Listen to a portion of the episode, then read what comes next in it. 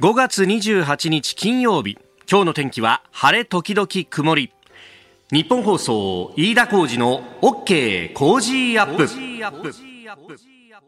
朝6時を過ぎましたおはようございますニッポン放送アナウンサーの飯田浩司ですおはようございます。ニッポン放送アナウンサーの新行市佳です。ニッポン放送飯田浩司の OK Cozy up。この後8時まで生放送です。えー、だいぶ空は明るくなってきまして、今の気温が17.6度。今日は気温が昨日と比べて相当上がるんですね。結構上がりますね。東京都心予想最高気温27度でして、昨日と比べると6度から7度ほど。ぐんと上がります。いや本当にね体調崩さないように気をつけながら、はい、ね日中だから日向じゃもうジャケットいらないかなっていう、ね、そうですね半袖でいいぐらいだと思いますよ。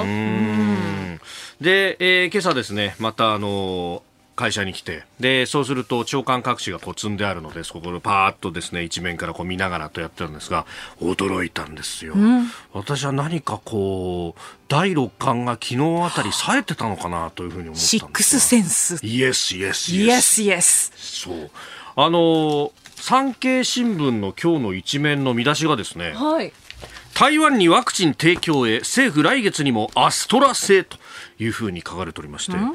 いやこの話ですね、昨日のあのズームそこまで言うか木曜日は私あの辛坊さんの留守を預かる形で担当してるんですけれども、はい、あのニュースフラッシュっていうコーナーでですね、うんうん、あのその前日のまあ夕方からあその日の番組の始まるまでに入ってきたニュースっていうのをこうまとめて見出しとちょっとね解説というか、えー、リードの記事でやるっていうコーナーがありまして。でそこで、えー、台湾のですね、えー、蔡英文総統があのワクチンをこういろんなところからかき集めようとしたら中国から僕が入ったんだみたいなことやったんで、はい、いやそれだったらと、はい、日本にあるこのアストラゼネカ社製のワクチンはいろんな事情でねあの日本じゃ今あの承認はされたけれども打てないという形になってるんでいや困ってるところに差し上げたらどうかというお話をしたらですね、はい、ええ一面ですよ産経の。予言者。今、なんでそのドヤ顔なの？いや、ドヤ顔じゃないですよ。飯田さんが預言者なのかもしれないっていう、この今ちょっとドキドキ感、ムーみたいななんかあの。完全、ムーっていう単語を出す時点でお前完全に俺のこといじってんだろ？いじってないですよ。何を言ってますか？そんなことないですよ。もう尊敬の眼差しで見てるんですよ。バカにしてるやっぱりパーソナリティは預言者ぐらいの力ないといけないんだと思って。なるほど。辛坊治郎はこういう気持ちだったんだな。どういうこと？お前バカにしてんだろっていう、いや、あの、そんなあれじゃないんですけれども、ね、え、あの、ただね、今日、うん、あの、会社に来たらですね、はい、え、えー当たりましたねっていうような、こう、好意的なところじゃなくてですね、あの、担当のチーフディレクターが、飯田君、これ、知ってて漏らしちゃったんじゃないの？みたいな。いや、そんなことないんだよ。そそんなことないのよ。別にね、この話、その、産経の記者さんから事前に聞いてとか、そういうこと絶対ないんですよ。ないんですよ。はい、まあ、あの、余ってるのがあったらっていうのは多分誰しもが考えることで、で、それをこうね、あの、政府関係者にきちんと、こう、当てて、で、あの、裏を取って、ああ、やっぱりそういう動きなんだなってところで産経報じてると思うんですけれども、いや、それは確かに、あの、期限が間近に迫ってるものがあったらもったいないよなって誰もが思うところですよね。ですね。本来であれば、まあ、日本でも打てればいいんですけど、まあ、事前のいろんな報道の中で、まあ、日本ではコキーする人も多いというところで、ではというね、えー、まあ、あの、いいずれにせよですね、これ、あの、有効活用できればいいなというふうに思います。で、記事を読むと、あの、途上国などにもですね、ワクチンを共同で購入をして、それをこう分配するという国際的な枠組み、コバックスというのがあるんですが、これを通じて、え、えー台湾に供給するという案が浮上してきているということなんですね。で、あの、さらにですね、これ、ちょっとむむというふうに思ったのは、いや、あの、関係はないかもしれないんですけれども、この菅総理のですね、総理同棲を見ると、昨日の昼11時1分からですね、えー、泉補佐官、あるいは外務省の、えー、南部アジア局長の小林健一氏、えー、それから、えー、国際協力局長の、えー、上野敦氏、えー、さらに厚生労働省の伊勢局長、まあ、これだからワクチンとかも担当している、えー、佐井さんというのかな、うん、えー、この方と総理がですね、まあ、大体30分ぐらい話をしているわけ、あ、じゃごめんなさい、えー、10分ぐらいですね、えー、10時53分から11時1分か。なんですけれども、これ南部アジア局長ってことは、台湾が含まれるかなっていうと、こっちはアジア多様州局長に入ると思うんで、南部アジア部だと、おそらくですね、インドもこれ視野に入ってくるのかなというようなね、まあ確かにあそこも大変なことになってますんで、うん、でも、あの、こうやって、まあ日本として、まあ、あの、貢献をしていくっていうのは大切なことなんだろうとも思いますし、えー、まあ、日本は日本で、これ、あの、この産経の記事の中にも紹介されてますが、ファイザーとモデルナ社製だけで、えー、2.4億回分、まあ、あの、2回打つってことを考えると、1億2000万人分、えー、16歳以上の接種対象者ほぼ全員分確保しているということもあるんで、えであればというのは、あ、あの、非常にこれは有効なんだろうということをね、えー、改めて思ったのと、私ちょっとこの、何、冴えてるみたいな。この作用ですね、えー、いよいよやってくる日本ダービーに持っていければと。そっちに行ってしまう。いやー、もうね、あのー、まあ、乗っかるも乗っからないも自己責任と、えー、まずは申し上げときながら、はあ、エンタメトレンドアップのゾーン6時50分過ぎに日本ダービーは取り扱おうと思っております。すね、飯田さんの良さそこで紹介したいと思います。うん、うんここが気になるのコーナーです、えー、スタジオに長官各紙が入ってまいりました、えー、産経新聞の一面はね先ほどご紹介した通りでしたが、えー、それ以外、え、ですけれども毎日新聞とそれからですね今日は日本経済新聞が同じ一面、え、緊急事態来月20日までとなっております。まあこれね後ほど今日のコメンテーター評論家の宮崎哲也さんと6時半冒頭のところ、え、このニュースを取り上げようと思っております。えー、このワクチンのね、えー、接種とこの緊急事態というところが、まあ、今後テーマになっていこうかというところなんですがそのワクチン接種に関してですねあの現場いろいろ頑張ってんだなっていうようなことが、えー、これ総理官邸の中にですね、えー、ワク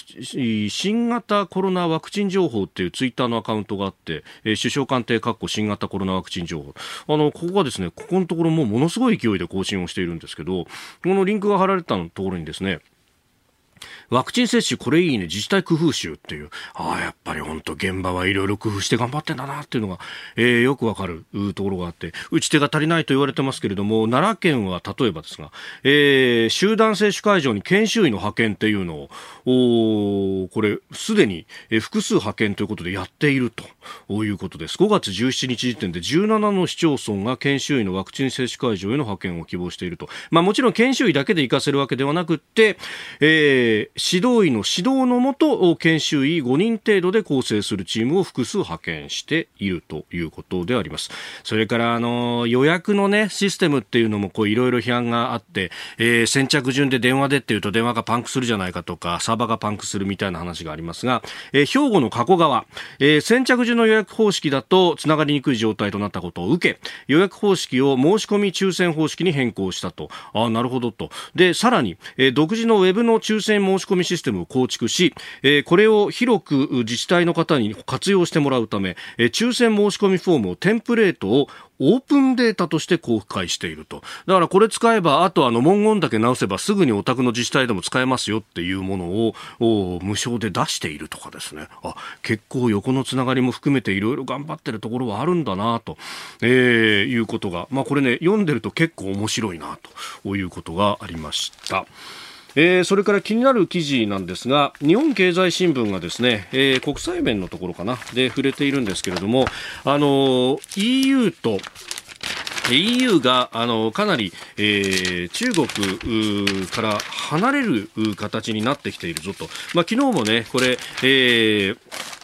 この番組でもあの EU の中国離れというところただその温度差があるぞっていうのもあの含めてえ、えー、皆先生、えお話いただきましたけれどもこれあの国際面ですね中東を冷める中国熱経済協力人権に失望感という記事があります。あの中東諸国とあの中国との、まあ、経済協力の枠組みで17プラス1っていうですねあのあるんですけれどもここからリトアニアが離脱しようとしていると。まあそれはあのウイグル人の方々への人権弾圧であるとか、あるいはあの経済の面でのこの情報を取ってしまうというようなところの懸念というものがあるということなんですが、あの一方で、えー、ヨーロッパに対してのこうインフラの投資等々というところで、まあ、期待する向きもないことはないというところなんですけれども、ただ、あのこれですね、えーリトアニアが離脱しようとしていると。で、リトアニアっていうのはバルト三国の一国なんで、これバルト三国の3カ国このまま行くと、あの、離脱しちゃうんじゃないかというようなことも、まあ言われてるんですけれども、まあこういうこう動きが出てきたところでですね、あの、あ、中国の、えー、環球時報という、えー、これ、あの、人民日報の国際版というような言い方をされたりなんかもしますけれども、おそこがですね、もうものすごい勢いで、えー、罵っていると。まあ、あの、いろんなことを書いてるんですが、要約すると、リトアニアごとき小国が、俺たちに何か言うとはけしからんというですね、えー、小国は小国らしく黙っていればいいのだというような書きぶりで、いや、こんなこと書いたらですよ、えー、他の国々も含めて、引くことはあっても、これで恐れをなしてですね、えー、中国にじゃあやっぱり協力しようっていう国ができるのかっていうと、いや、そうはならないだろうなっていうですね、のが一つと、それからやっぱり、あの、メンタリティとして、え、あの、アメリカだったりとかそういうこう大国に対しては、ね、えーぜぜひ、まあ、交渉も含めてやろうとするけれども、こう、一旦見下したら、もう、何もルールとかを考えずにやってくるっていうあたりが、まあ、あの、南シナ海におけるフィリピンやベトナムに対しての行動と、うい二つだなと思うとところ、そして、えー、それを考えると、日本総合的な国力、あるいは、まあ、頼みの綱の経済力、これ以上落とすわけにはいかんだろうというようなところにもつながってくるニュースだなというふうに非常に思ったところであります。えー、ここが気になるでした。ここが気になるプラス。この時間からコメンテーターの方々にご登場いただきます。えー、今朝は大阪日本放送関西支社からご登場、評論家宮崎哲也さんです。おはようございます。おはようございます。おはようございます。よろしくお願いします。ますえー、まずはですね、この時間、はい、東京など9の都道府県に緊急事態宣言、来月20日まで延長と。いうニュースで、えー、あります。まあ、あの、大阪も困ったもんだね。ま、また、大阪からやりやり続けなければいけなくなるのだろうか。いや、本当ですよね。このまま、で、またこれ延長延長で来てしまっているというところですが。うん、まあ、私の困ったのっていうのは、はい、まあ、そこそこのもんなんで、あの、大したことはないんですけど、やっぱり映画業界とか、はい、百貨店とか、バーとかですね、はい、えー、終日、種類販売を禁止されている、えー、飲食店、まあ、特にバーとかね、はい、よく私がバーに行くんで、こう言ってしまうんですけど、とかね、フィットネス業界とかいろ、まあ、いろんなところが大変なあ状況であると思うんですけど、えー、まあ、あの困窮者に対しては、ほら、はい、あの一人当あそうですね、30万円とかっていうのを出すとかっていうような検討がなされてるんだけれど、まあ、それは私はいいことだと思います。はい、あの特にあの困窮世帯に対して、うん、えー、出すというのはあの、所得把握のために遅れない限りはいい方方針だと思いますが。あのというのはなぜかというと、富裕層にね、はい、あの一律配っても、貯蓄されるだけなので、あのえあのいいと思いますが、えー、これこれからね、どうすればいいあのいいかっていうと、はい、あどうすべきかっていうとね、結局、その倒産とかね、はい、あの事業の廃業とかね、あるいは失業っていうことが増えてしまうと、はい、これはあのポストコロナの状況になっても、えー、なかなか復活が難しくなる、景気の復興が難しくなるわけですよ。はい、それをこうどうやって防いでいくかということが、さらなる延長ということになると、あの対策が必要になってくるだろうなと思いますけどね。でただ、私はもはや、はい、あのうんたコロナ対策というのは、基本的には例えば、えー、あのー緊急事態宣言を延長するかどうかとか、はい、オリンピックをやるかどうかというのは、まあ、要するに二次的なあこう論点であって、はい、今もあの注目すべきなのは、ワクチンがどれほど、はい、ワクチンの接種があ広がっていくかと。もうこれだけだと思いますけどね。うんまあ、これあの、ワクチンそのものは、えー、相当こう入ってくるようになった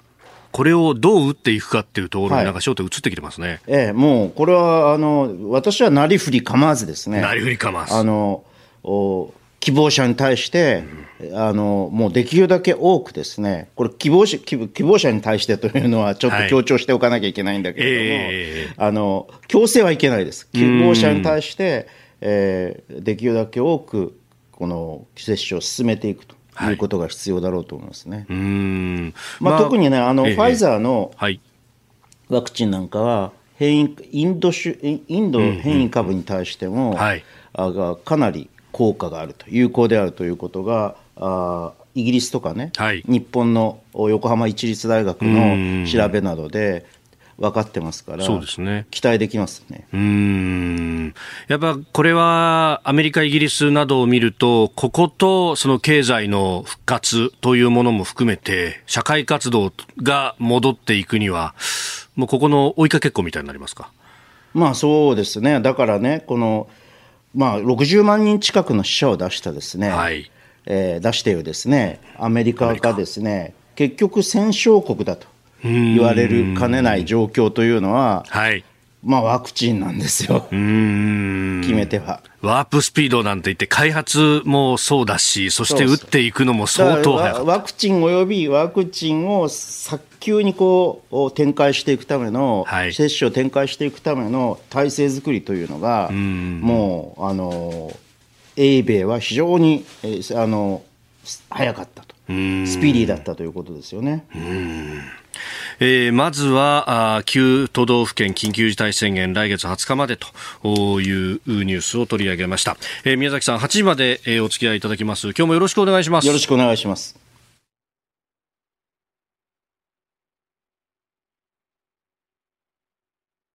さあ、今朝のコメンテーターは評論家宮崎哲也さん、えー、大阪日本放送関西支社からのご出演です。引き続きよろしくお願いします。よろしくお願いします。お願いします。えー、東京もだいぶ空明るくなってきましたが、まだちょっと蒸し暑いという感じです。大阪明るそうですね。こっちからスカイプ見てる明るいけど、えー、蒸し暑いって感じはしないですね。お、うん、結構カラッと。あの東京はね、昨日結構雨が激しくね、ね、一時期降ったりとかしました。でもなんあ雨向こうあの関西も雨降ってたんですけど、えっと今日暖かそうそうですね。ああ全国的に今日はね暖かいというかもう暑いぐらいになりそう。暑いぐらいのですね。東京都心27度まで上がりますからね。でこれからやっぱり蒸し暑くなるんじゃないでしょうか。ねまあそうするとこうねマスクつけてると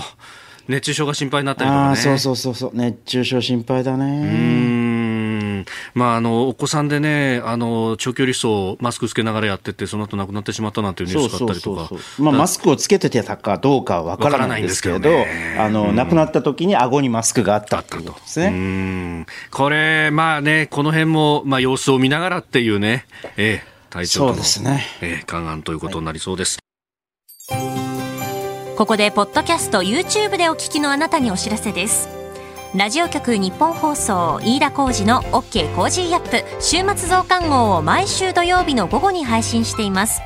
1週間のニュースの振り返りそしてこれからのニュースの予定さらにトレーダーで株ブロガーのひなさんが今週の株式市場のまとめと来週の見通しについて解説しています。土曜日もぜひチェックしてください。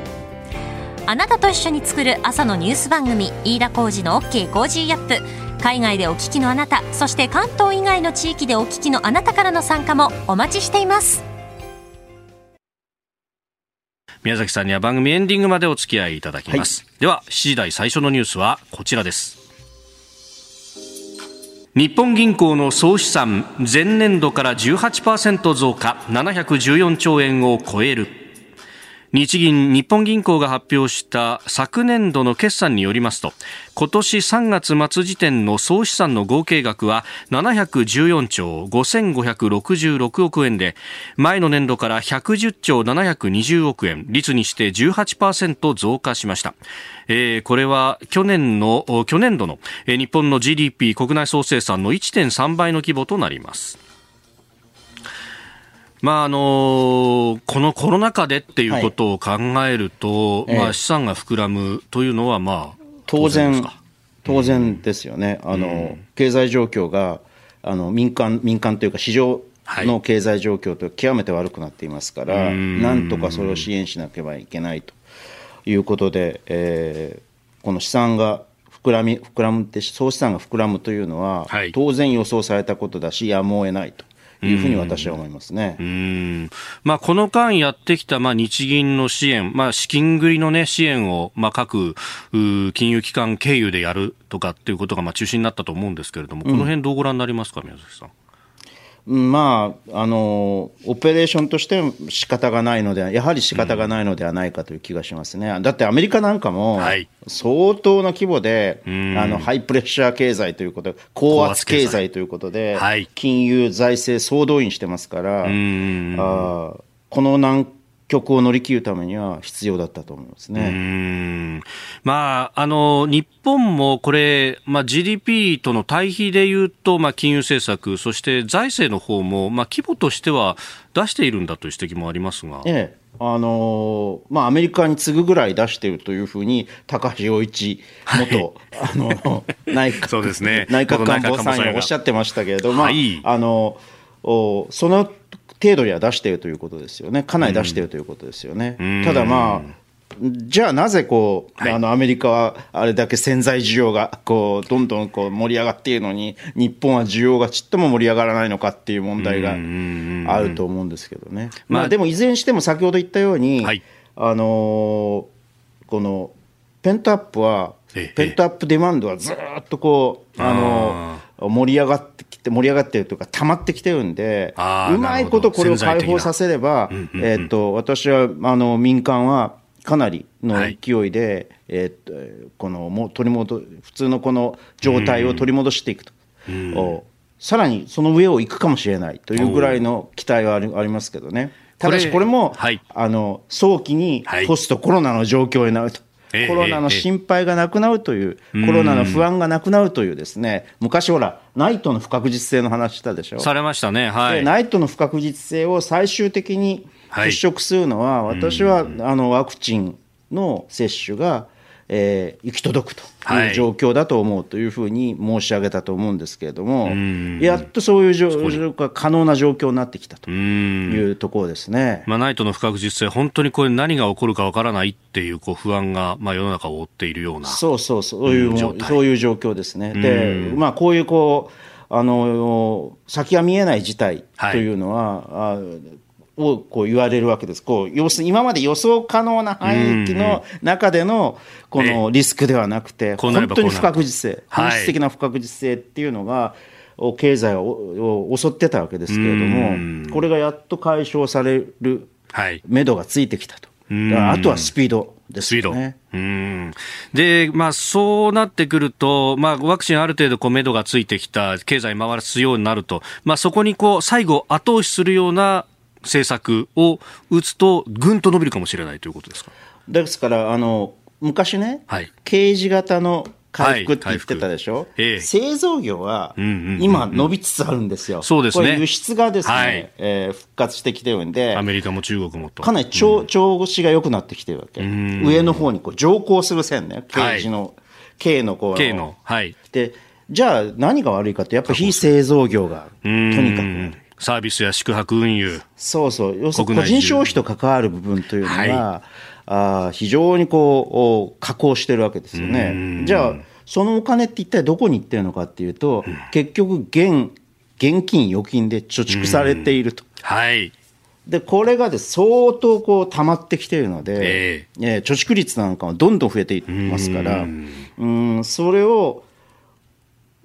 がどの時点で解放されるか、はい、あるいはそのまま解放されないかっていうようなですね、はい、そういうところなんですよ。でもちろんこれを解放させるって需要、うんうん、消費をしたいっていうですね、はい、そういうというものも盛り上げていくための何らかの政策というのを取らなければならないと思うんですだから例えばこう生活困窮者に対して30万ずつ配るというのは、はい、これはあの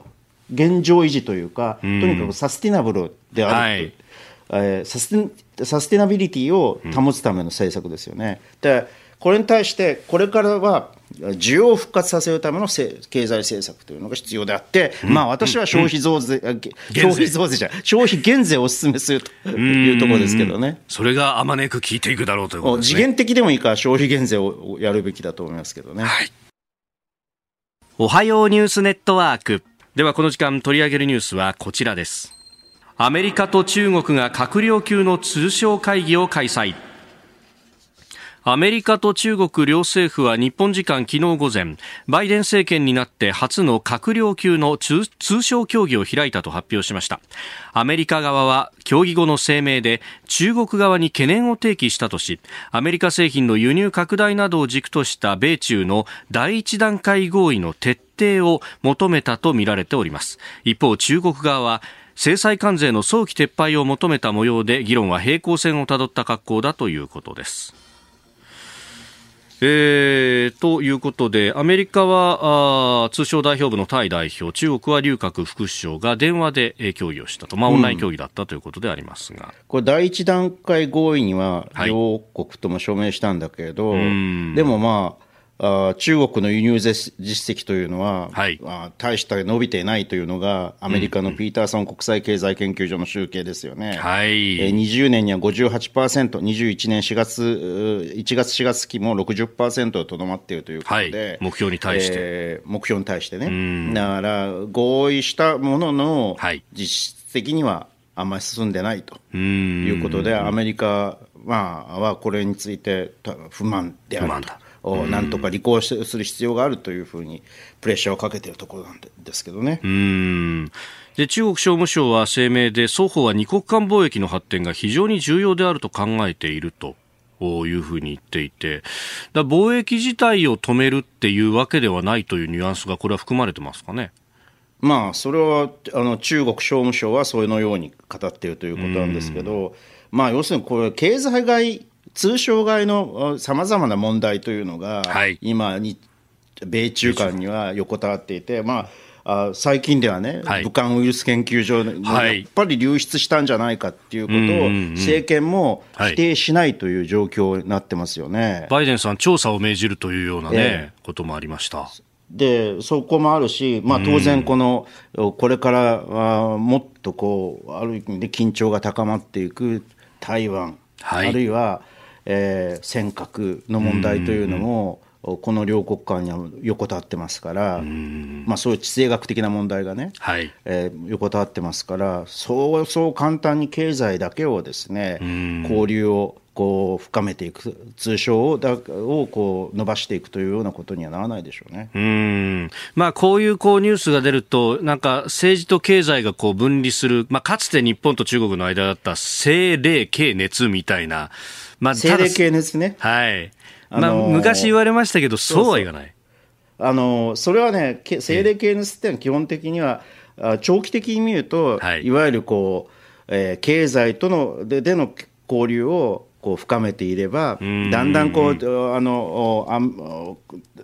中国も、はい、の体制も変わっていくだろうっていうですね、はい、そういう甘い見通しでやってたわけね。それまさに寛容政策ってやつですね。寛容かか、えー、そうですね、寛容政策というか、うあの、はいそういう政策やってきたんだけれども、もうそれはだめだということがはっきりしたので、はい、えー、今のワシントンの空気というのは、そういう空気ではないです。うん。それはあの共和党、民主党、はい、両方とも同じです。だから、やっぱり政治っていうものを、はい、ちゃんと、あるいは外交、安全保障というのを重視しないといけないし、ひいては権威主義的なあ中国の体制というものを、はい、きちんと自らの手で変えていくということをこう確認しなきゃいけないと。そうしないと、そういうこう経済的な交流というのを、通商というのを安易に拡大するわけにはいかないと。いう立場だと思いますねうんそうすると、まあ、日本の企業であっても、全くこれ、そういう面で人事ではない。あんまり中国にこう傾斜しすぎるっていうのが、まあ、その後どうなっていくかっていうところも懸念と材料として、まあ、リスクとしては認識しなきゃいけないっていう時代がやってきてるわけです、ね、まあ、それは当然あのお、このそんなにこう遠からずの間に、はい。うん、えー、台湾海峡で、はいえー、何らかの事態が起こるということは容易に考えられることはそのリスクは常にかあの勘案しておかなければならないということですね。尖閣もね。うん。でそこであ今ちょっと関連して思い出したんですけれどもあのこれ産経がちょっと報じてましたがあの日本の横須賀をこう母港とするロナルド・レーガンという空母、はいはい、これがあの今年まあ7月6月ぐらいからもうすでに動き出しているようですが、ええ、アフガニスタンの撤兵をこう支援するために、ちょっとこのインド太平洋地域から留守にするんだというようなニュースがあって、まあもちろんそこを、あの、教師立艦とかで埋めるんだけれども、こういなくなることがどういう作用を及ぼすのか懸念というような、えー、産経、ワシントンからの発で記事が出ておりましたが、うん、この辺の一つ一つっていうのが。まあ、最もな懸念だと思いますよね、それは。だからそういうこう隙をやって何かをやってくる可能性というのも、まあ考えなきゃいけない。あのそのくらい、実は台湾情勢という、台湾あの尖閣情勢というのは緊迫していると。だから私はね、ずっとね、はい、中国との関係というのは、日本は、あの安易に対立関係に陥るのではなあの対立対立関係に進むのではなくて、はい、対峙的関係というのをずっと続けていくべきだというのを、あの飯田さんとやってる前の番組からずっと申し上げてきたんですけれども、そうですね、はい、そうとばかりももう言えなくなりつつある状況かもしれませんね。対峙でこうこっちも動かず、向こうも動かずじゃない。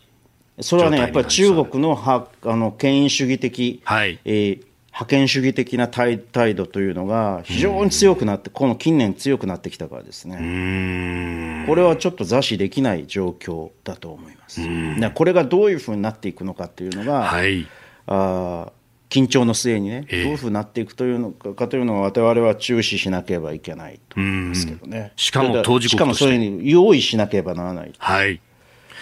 さあ、そして、まあ、その流れを受けて、来月開催の G7 サミットについて用意していたニュースは、まあ、あの、総理はイギリスに、まあ、直接行くということの方針だということが報じられておりますが、当然ながらこの中国をどうするんだっていうのが。もう、これは、あの、イギリスを重視するというのは、当然重要な、はいところですね。ところですね。で、まあ、あの、先に外相会合が、えー、開かれておりました。まあ、そこの中でもこの台湾、あるいは台湾海峡という文言は入ってきていますよね。まあ、これをこう踏襲する形になっていくんですかね。当然そうなると思います。だからあの日本のねあの、はいおまあ、新聞とかテレビメディアを見てると、えー、あんまりここの緊張感が伝わってこないんだよね。でもこれはね別にこうあのいたずらに反中的というような立場じゃなくても、はい、この緊張感というのはえー、私は国民がちゃんと、うん、あのー、共有しておくべきだと思いますけどね。うん。あの昨日の、まあ、夜にオンラインで行われてました日本と EU の間の首脳会談の中でも、まあ、やはりこの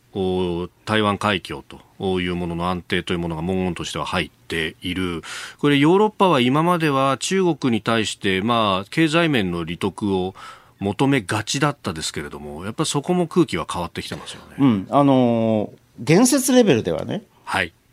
そういう感じがするんですけど、やっぱアメリカと違うところは、ええー、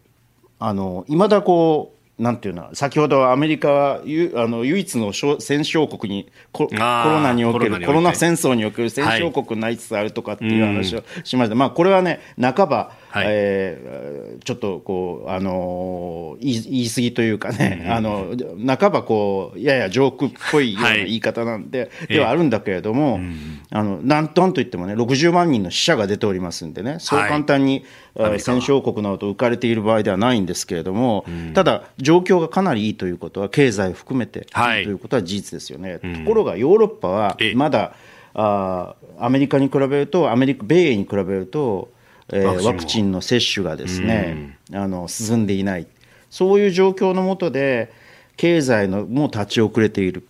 今やワクチンの接種率と経済って復興っていうのはものすごく関連してますから、そうするとね、長期あのなるほど。あのね中国を頼りにせざるを得なくなる部分というのがね、ひょっとすると出てくるのではないかというふうに、ちょっと疑うところもありますけどね。なるほど、今回 G7、そこ日本としてはちゃんと釘刺しておかなきゃいけないですね。そうそうそうそう、だから日本の役割はあります、ちゃんと。続いて、教えてニュースキーワードです。党首討論。自民立憲民主両党は菅総理大臣と野党党首による党首討論を来月6月9日に開催することで合意しました。2019年の6月以来2年ぶり菅政権では初めてです。党首討論45分間で午後3時から行うのが通例ですが、この日9日は参議院の本会議に加えて、参議院の憲法審査会で国民投票法改正案の採決が見込まれるため1時間繰り下げ午後4時からとなります。えー、国体館でまあこれが決まったということなんですが、なんか立憲民主党はね、菅さんだったら、周りの助けがなければ答弁できねえだろうというような感じで息巻いているというようなことも出ておりますが、どういうことをこれ、期待しますか？まあ、まあ、あんまりね、そういうこう、政局的なね、はい、ことを狙って、政局的な、ええダメージを狙ってですね、うん、QT というのはやるべきことではなくてですね、はい、あの、ちゃんときちんと政策を、政策論争を、はい、戦わせていただきたいというふうに、私は思いますけどね。もともとの趣旨がそれであったわけですよね。えー、あ、うん、QT というのはクエスチョンタイムのことですけどね。ええ。まあ、イギリスの議会ではそう、党首討論そう言うと。はい。はい。まあ、そうなると、まあ、あの、答弁のその整合性とかっていうよりは、もっとこう、大きな、目指すべき社会像だったりとか、まあ、そういうことも含めた議論、本来は期待されているようにも思うんですが。まあそうですね、ですから、コロナ対策、はい、今の政府のコロナ対策、えー、えー、東京オリンピック・パラリンピックの開催是非とかっていうものがも問題になりそうなんだけれども、はい、私はもうちょっとね、うん、ポストコロナの日本の経済状況と経済体制っていうのをどういうふうに、えー、再構築していくかっていうことを論戦していただきたいと思いますけどね、これは要するにもうこれからの10年の、はい、日本をどういうふうにするかということとほとんど同義だと思い思うけどね。私はやっぱりそういった意味では、はい、論争であると同時に、えええー、あの野党の立憲民主党のこのこれからの展望というかですね、社会経済の展望、どういうふうに運営していくかっていう展望をですね、示すことになると思うんですよ。それは政権担当能力を示すという意味もあるんです、ね、あのということです。ですから、政権担当能力を示すという限りにおいては、はい。えー、それほどこう、あの夢のようなですね、夢物語のようなことを言って、いや、ぼんやりとした話をするわけではなくて、はい、きちんとですね、こうこうこうすればうまくいくっていう、うんあなたの政権よりもうまくいくんだっていうふうな攻め方をして、はい、えー、いただくと、見応えのある QT ということなんですけどね、どうでしょうかね、まあ、その辺、まああの今週の頭ぐらいに、えー、立憲民主党の枝野代表が、まあ、あの対局のラジオ番組にご出演されましたが、まあ、そこで、この、まあ、ワクチンはもちろん大事だけれどもと前置きしながら、菅政権、ワクチン頼りきりじゃないかと。いうような批判がありました。いやですから、あの、えー、の報道はですね、あのえー、あのラジオ番組、日本経済新聞で、えー、読みましたけれども、うんうんうん、私はこう相当並行したところもあるんですけど、うんうん、あのそうワクチン依存というよりは、ワクチンを優先するというのは、はい、あの普通の当たり前の政策であって、諸外国でもやってることですから、はい。えー、何らこのおかしくない。それをこう依存とかっていうこと自体があこのおかおかしいし、えー、そのワクチン依存ではないこう抑え込み方法を考えるべきだとかっていうようなこともおっしゃったと思うんだけれども、そうですね、検査の拡充だとか、保証だとかという話のですまあ、そういうようなことでは、あのなかなかだめだとあの、うまくいかないんだというのは、実は台湾の状況を見てると分かると思うんですよね、はいそこら辺をどうお考えになっているのかっていうのは、ちょっとね、不安なんだよ、でもあんやる前から悪口言っててもしょうがないから。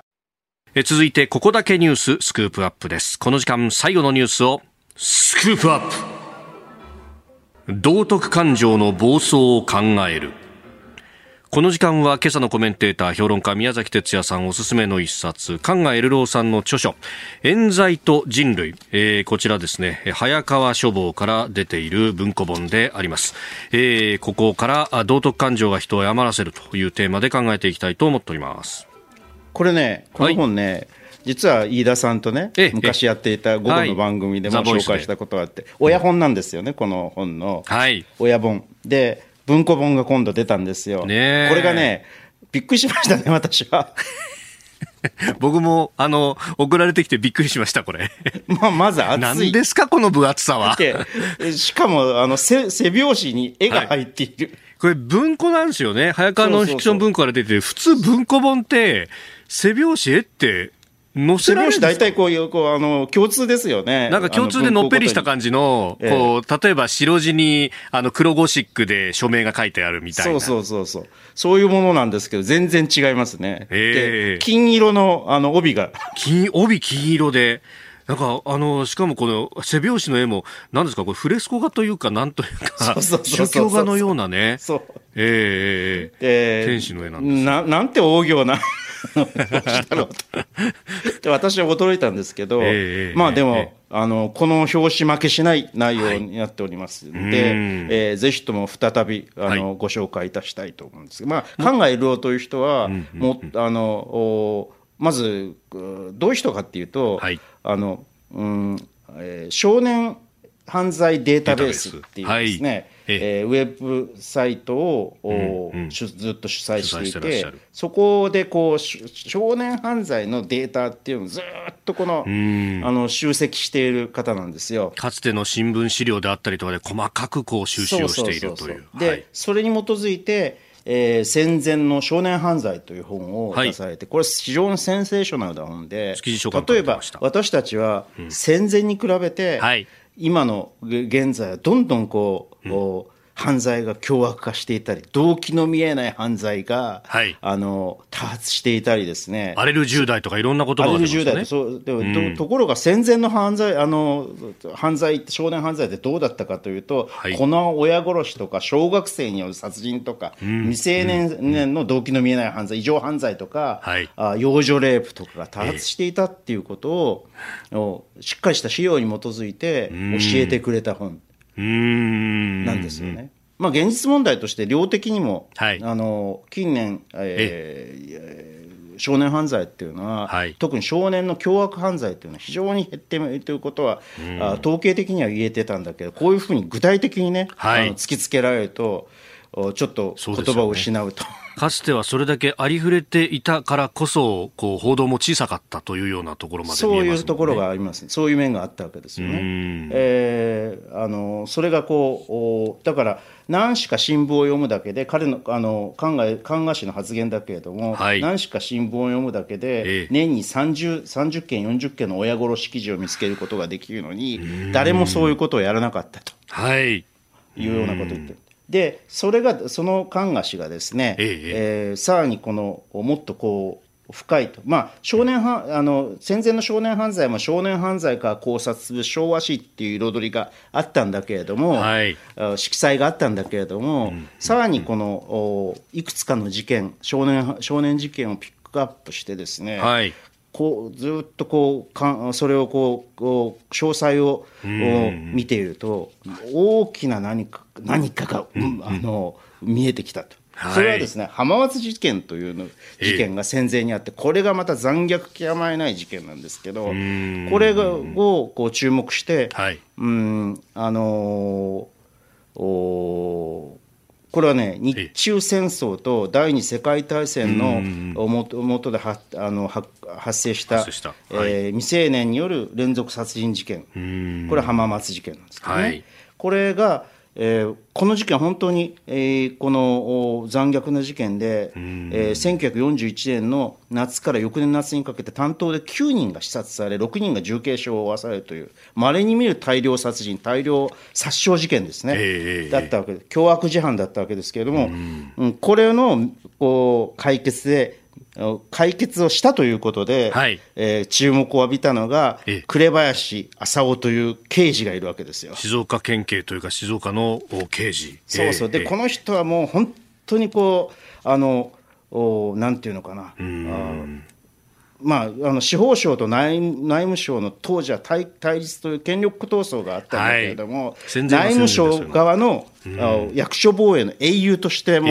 なって、ま、祭り上げられただけではなくて、名刑事として祭り上げた、そういうこういろんな政治関係というのがですね、東条東条英機とか、中野聖吾とか、平沼喜一郎とか、鈴木三郎というようなですね、あの歴史のビッグネーム、あの歴史の教科書に出てくるビッグネームがこう絡み合いながらですね、暗躍しているというのが描かれていて、ここら辺を読むとですね、まるで、あの犯罪ミステリーを読んでるみたい。ところがこの紅林刑事が戦後に何をするかというと、はい、実はこの、まあ、二股事件というのがあ一つの象徴的なものなんだけれども、はい、少いやいずれも少年事件なんですけど、えー、まあ、要するに少年に対して拷問に近いこの取り調べを行ってですね、はい、えー、この冤罪をいっぱい作り出してきて、えー、拷問王という異名を取るようになる。はい、これ警部補とに昇進したんだけれども、うんうんうんうん、戦前の名刑事が戦後にはですね、はい、えー、拷問王になってしまって、うん、なんでこの転落が起きたのかということを考察していくのがこの本の本筋でありましてそこに道徳感情というのが関わってくるわけ。うん。うん。うんこのね、あの、一つの事件を掘り下げるにあたって、その社会的背景だとかを一つ一つ丹念に資料に当たりながら、こう、つまびらかにしていくっていう、読んでいくとワクワクするんですよね。しかもそれが心理的に人間のこう、はいまさに冤罪と人類っては、ちょっとこう、人類っていうのはね、はい、なんかこう、あの、ぴったり来ないような気がする。冤罪という具体的なものと人類っていうのは、はい、これは本当最後は人類の話になっていて、人類が進化過程の中で、進化の過程の中で、この獲得した、まあ、その、関節互恵性と。互恵性っていうのは、どういうものかっていうと、な例えば仲間を救っておけば、自分が危機に陥った時に助けてもらえるっていう互恵のが互恵性なわけね。はい、具体的にそういうふうに助けてられる状況だったらいいんだけど、はい、人間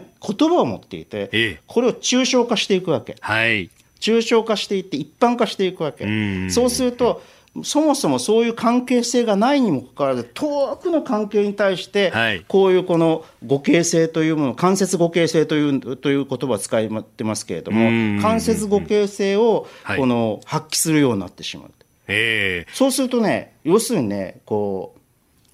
なんていうかな、うん、あの自分に直接関わらないにもかかわらず、はい、何か悪事を犯したと思うよ思ってしまう人間に対してものすごく厳しくなるわけですよ。これが道徳感情の本質で、これはなあの昔アダム・スミスっていう有名なこの経済学者哲学者も、ええそのようなことを述べているし。この人、国富論って言って、神の見えざる手で経済はうまくいくんだみたいなね、市場原理を発見した人みたいな言われ方しますが、実はそうじゃないという。道徳感情論というのも書いていて、まさにそれはこの状況を予言していると、はい、道徳感情の暴走ということ、これがね、あの大体は役に立ってるんですよ、今の関節互恵性というのは、まあ、種族の繁栄のために、うんうんうんあのにはいや生存のためには役に立ってるんだけど、はい、時としてこれが暴走してしまう。そういう暴走の一つの形態と象徴的な形態として冤罪というものがあるんだしさまざまな他のこう